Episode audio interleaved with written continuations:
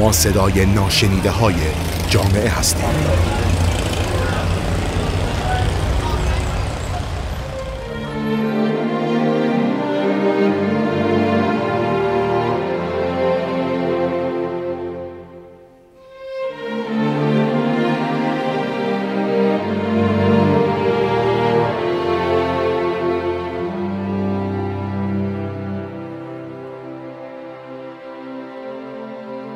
به نام خدا. سلام و ارادت. سید مهدی کشفی هستم و قرار درباره بعضی از موضوعات برای شما صحبت کنم. از اینکه این فرصت رو من می‌دید بسیار متشکرم.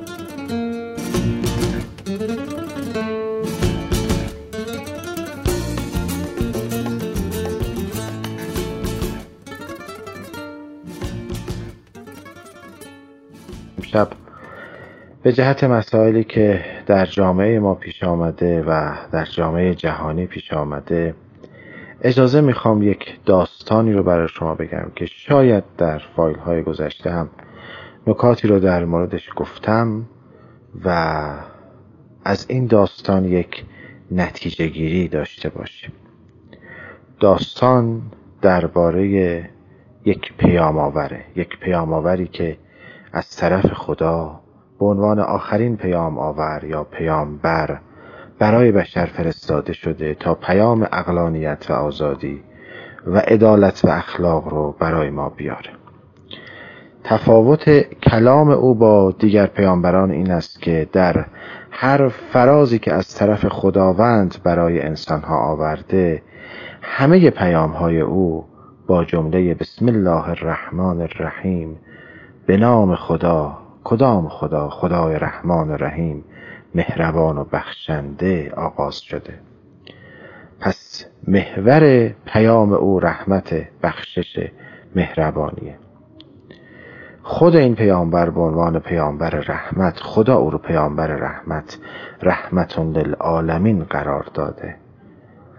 خدا او رو مظهر رحمت خودش قرار داده. ما در گفتگوهای قبلی که در این چند ماه داشتیم در مورد کتاب خدا و پیام خدا خیلی صحبت کردیم. خیلی فرصت نکردیم در مورد وجه مهربانی خداوند و دلسوزی خداوند که چقدر برای سعادت بشر و راهنمایی او همت گمارده. در صورتی که بینیاز از بشر هست کمتر صحبت کردیم. همین بس که آخرین پیامش می‌تونست خیلی کوتاه باشه.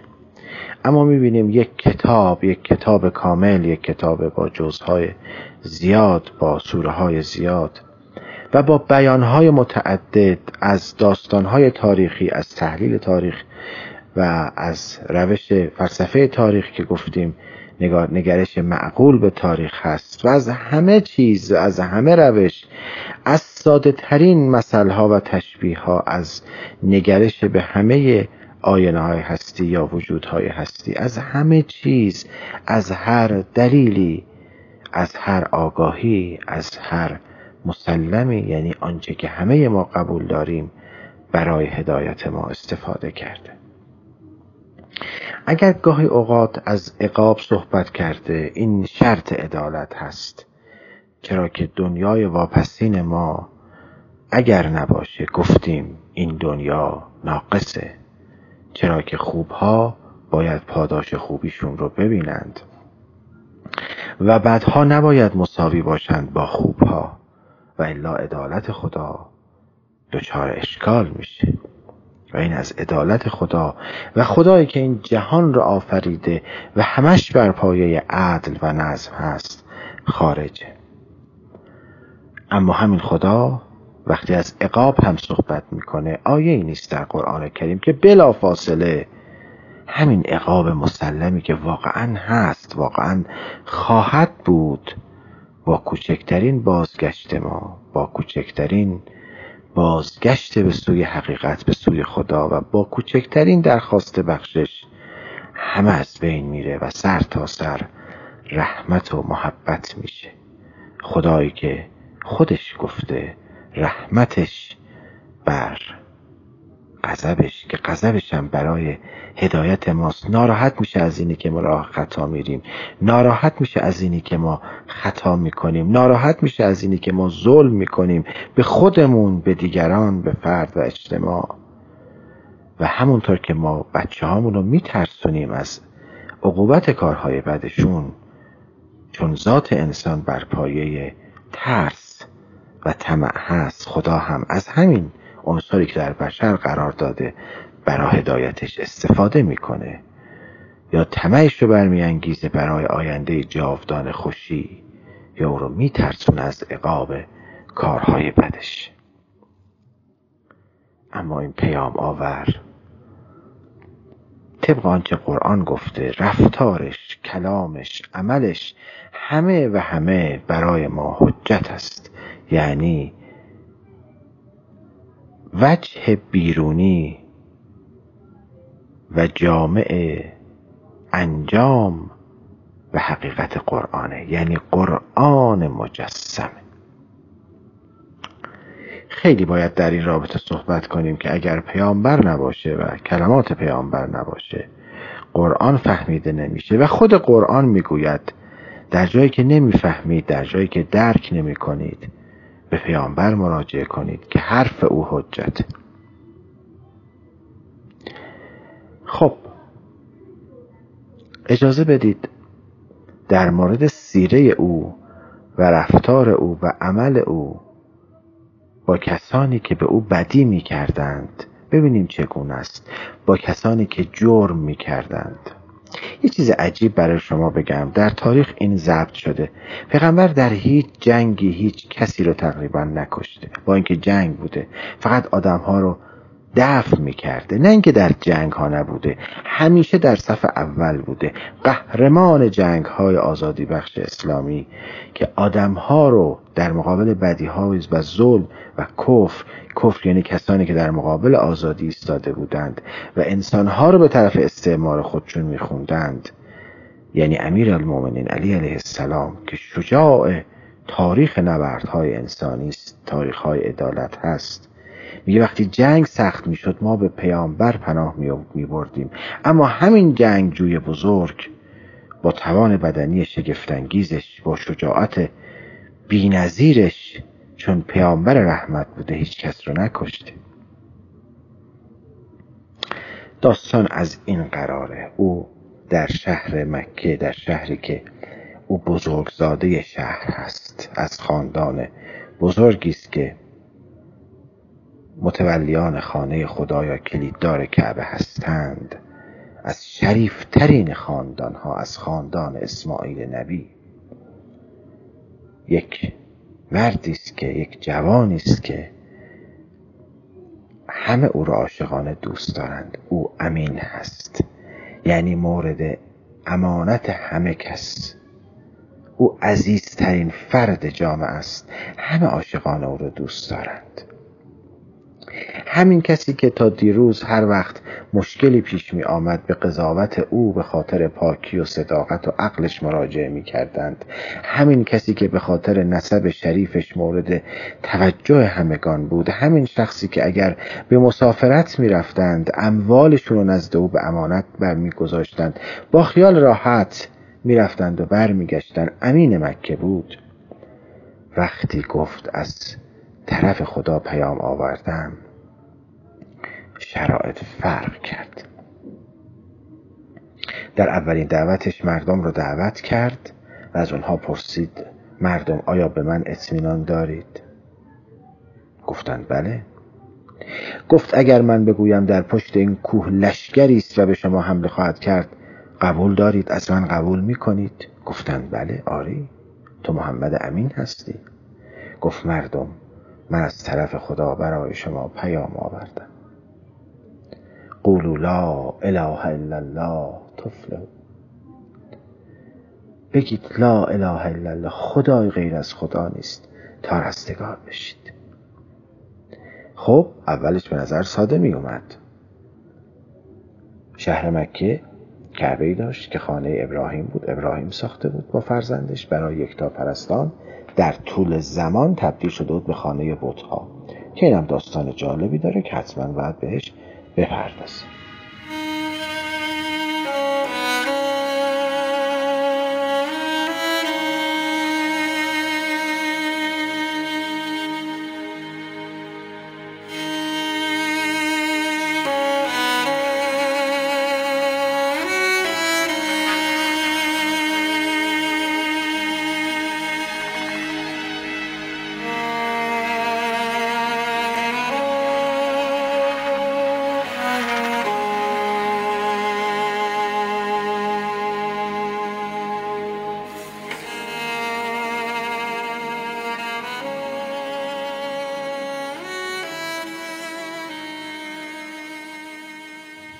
این لا اله الا الله یعنی اینکه این بتها خدا نیستند.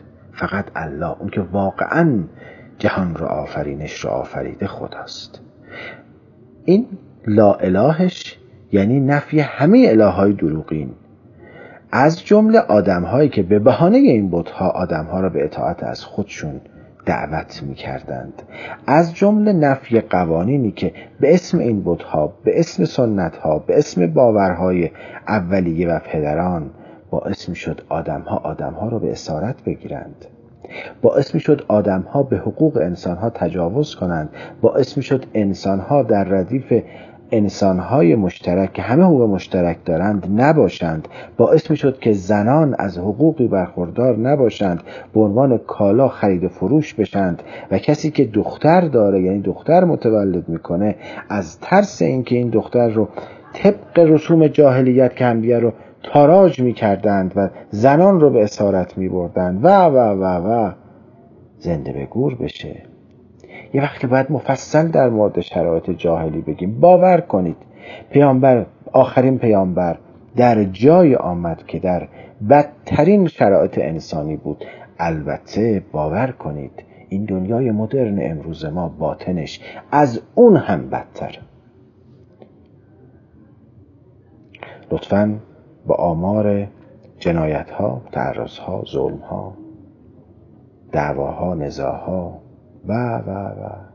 توجه کن. تازه این آمار ظاهری است. آمارهای بسیاری هست که به این راحتی به دست نمیاد. بگذاریم. خب. پیامبر از خانواده مشهوری بود. اولین کسانی که با او مخالفت کردند خانواده او بودند. پسر اموها اموها چه کردند؟ اول او را طمع تطمیع کردند. که دست بردار هرچه بخواهی به تو می‌دهیم. تو می‌گویی که بنده های ما که به عنوان برده هستند با ما مساوی هستند زنان با ما مساوی هستند؟ مگه میشه؟ یعنی فردا منو بردم با هم بشینیم غذا بخوریم؟ یادمون باشه برده در زمان قبل از اسلام داستان دیگه داره. بلافاصله به ذهنتون نرسه که پس آقا مسلمان هم که اینایی که در به اصطلاح کسایی که می‌گرفتن و گفتن برده نه نه. برده در زمان قبل از اسلام این گونه است که آدم ها رو به هر شرایطی به خاطر فقرشون نداریشون کسر کار نداشتنشون می‌گرفتند. در بیابان ها اسیر می‌کردن این حیوان ها که شکار می‌کردن. و به عنوان برده کاملا در اختیار بود. یعنی مثل کالا میفروختن میخریدن هر کاری باش می‌خواستن می‌کردند. آنچه که ما در اسلام داریم بردهداری نیست. در اسلام یادمون باشه قانون فقه که قانون ما هست. وقتی به این موضوع می‌رسه اسمش قانون عتقه قانون آزادیه. ما کسی رو که در, در جنگ دقت بفرمایید در جنگ در حال جنگ با ماست در میدان جنگ اسیر بگیره این اسیر او را نگه میداریم. و به محض اینکه همین آدم مسلمان بشه به محض اینکه این آدم به سوی حقیقت برگرده موضوعا خارجه. و قوانین ما می‌گوید باید این شخص با احترام کامل حتی صدا بشه.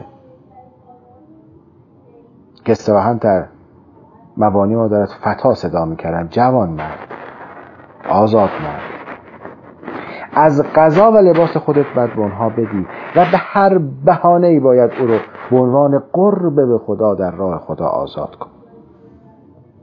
ما در تاریخ اسلام داریم کلمه مولای کسانی که در نسبشون کسانی بودن که به بردگی یعنی به غلامی گرفته شده بودن. نه به خاطر گفتم قبل از اسلام نیستا اینها کسانی هستند که پدرانشون در جنگ شمشیر از دستشون گرفتند.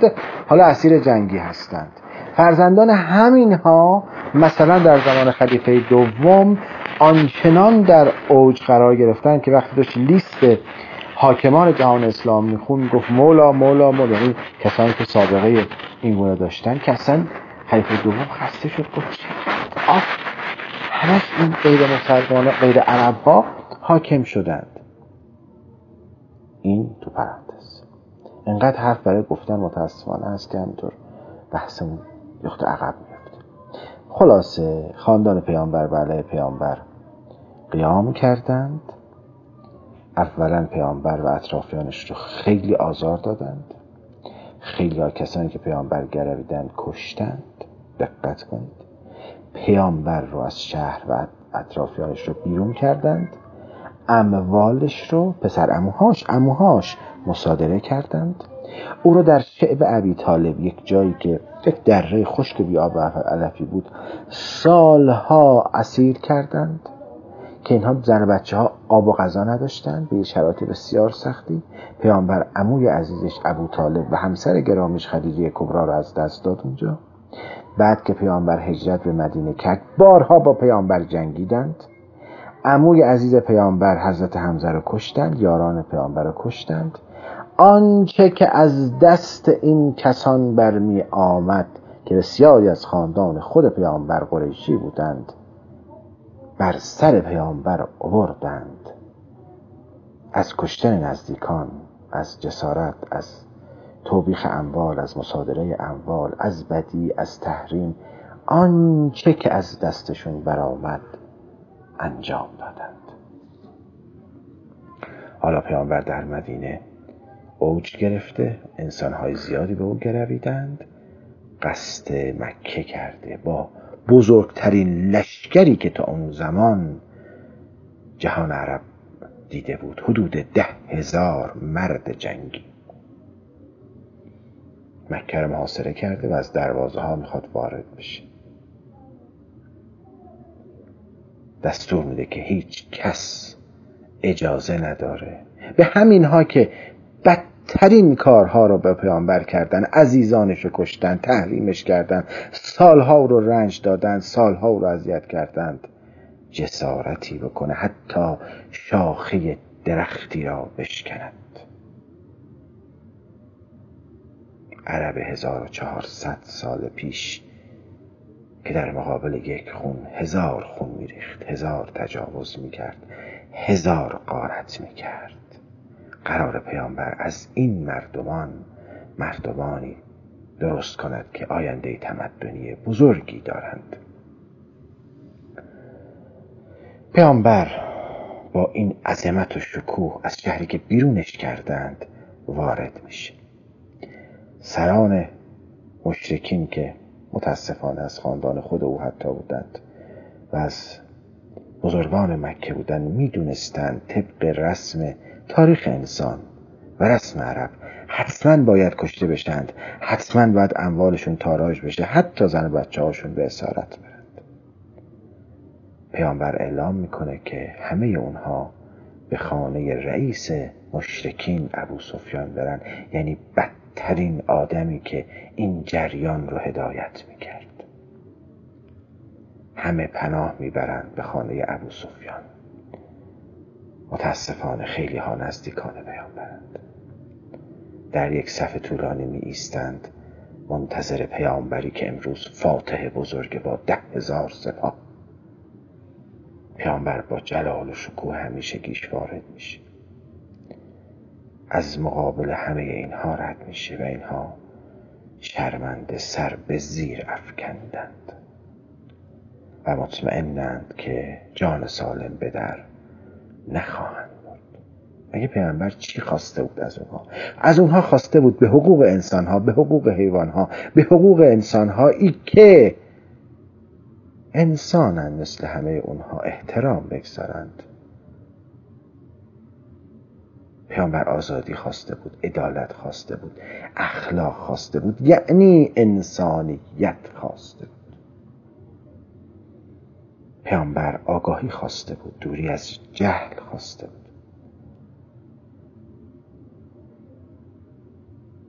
منتظر حکم پیامبر بودند. حتی شاید بسیاری از مسلمین دست به قبضه شمشیر منتظر حکم پیامبر بودند. تازه اسلام آمده بود. خیلی شاید آشنا نبودند. اما چگونه می شود پیامبری که خدا می‌گوید رحمتون للعالمین؟ پیامبری که هر بار خواست پیام خدا رو بگه اول گفت بسم الله الرحمن الرحیم. جز این جمله رو بگه. این جمله در تاریخ مونده. دو کلمه گفت. انتم الطلقا شما آزاد شده اید. یعنی شما بخشیده شده. همه رو بخشید. همه بدی ها رو بخشید. حتی وقتی گفتن ما می‌خوایم مسلمان بشیم با اینکه می‌دونست دروغ میگن از ترسشونه. قبول کرد. یعنی بخشیدم شما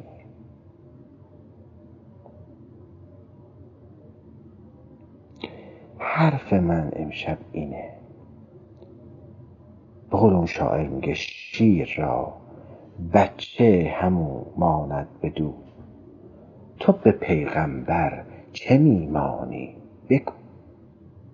پیامبر فرمود انا و علی ابا حاضر امه ما پدران این امت هستیم. بر شما حکم پدری داریم. پس ما فرزند اونها هستیم. شیر را بچه همی ماند بدو. تو به پیغمبر چه میمانی؟ بگو. من باید داستانهای بسیار زیاد بگم از اوصیاء پیامبر که میبخشیدند و میبخشیدند و میبخشیدند. نه تنها میبخشیدند از خون میگذشتند. نه تنها میبخشیدند احسان می‌کردند. چون قرآن این گونه گفت. و کازمین الغیظ و عن الناس. والله یحب المحسن. غضب خودتون درسته. عصبانی شدید. حق. کسم قیس کنید. مردم رو ببخشید. احسانم بکنید بهشون. یعنی بیشتر از اون کاری که باید بکنید نسبت به او اگه محبت کرده که محبت عدالت اگه بدی کرده محبت کنی میشه احسان. جانشین او هم این گونه بود علی ابن ابی طالب. آخرین کلامی که از او نقل کردن این آیه است. اعوذ بالله من الشیطان الرجیم. ان الله مع الذین اتقوا والذین هم محسن خدا با کسانی است که تقوا پیشه کردن و احسان یعنی به بچه هاش به همه به من و توی شیعش گفته نه تنها در مقابل خوبی خوبی کنید در مقابل بدی هم خوبی ما تو جامعه هستیم که مدعی هستیم مسلمانی است. به نظر شما در مقابل بدی های دیگران چه باید بکنیم؟ به نظر شما در مقابل بدی های آدم ها هر گونه که هست چه باید بکنیم؟ به نظر شما آیا نباید بخشش در این جامعه رواج داشته باشه؟ به جهت اینکه ما امت پیامبریم. و این بخشش باید در همه مراتب اجتماعی باشه. از صد تا زل هر کس در جای خودش بدون اساس دین ما بر بخشش و نه تنها در مقابل بدی بخشش کردن بلکه احسان کردن در مقابل بدی خوبی کردن. و نه تنها مقابله به مثل نکردن بدی رو با بدی جواب دادن بخشیدن و باز بیشتر احسان کردن. و این فقط نسخه ای نیست که برای ما باشه. باید از صد تا زیل جامعه ما بخشش داشته باشه خصوصا در مواردی که در مبانی قانونگذاری ما خون مسلمین است آبروی مسلمین است. خون و ارز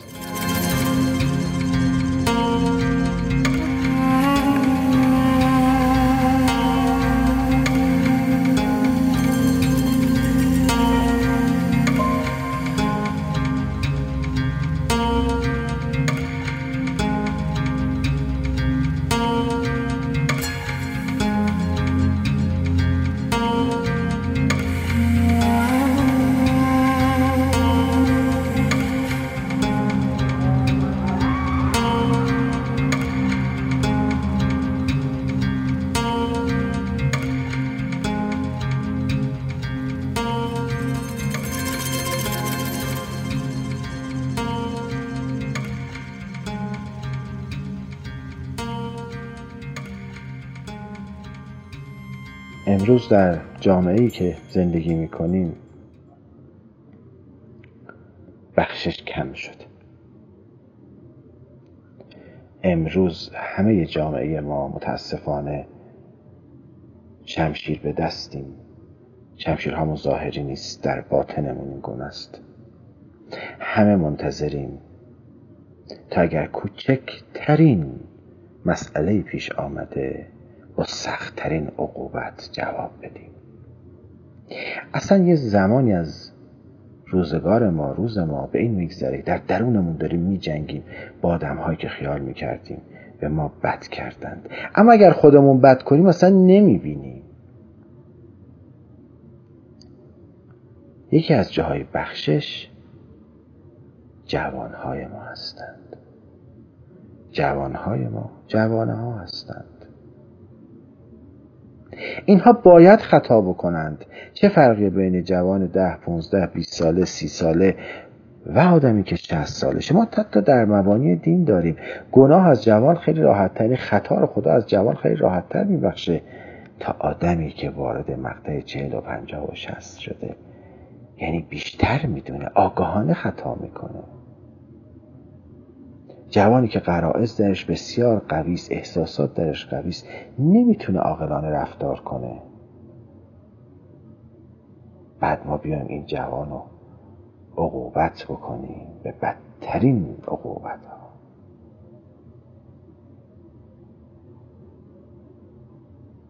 یکی از موضوعات مهم در مبانی حقوق و فلسفه حقوق این است که اثبات جرم مجرم بسیار کار مشکلی است. در دنیا مکانیزم های حقوقی درباره عدالت در موضوع اثبات جرم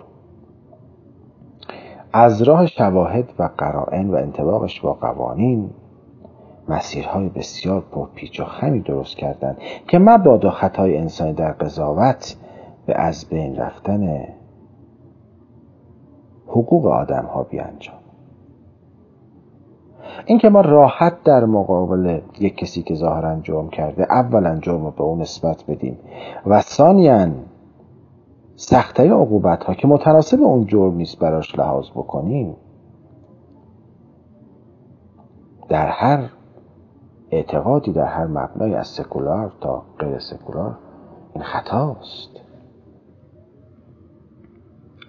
چون گفتیم خون و ناموس و آبرو از موارد بسیار خطیره در اعتقاد خداوند.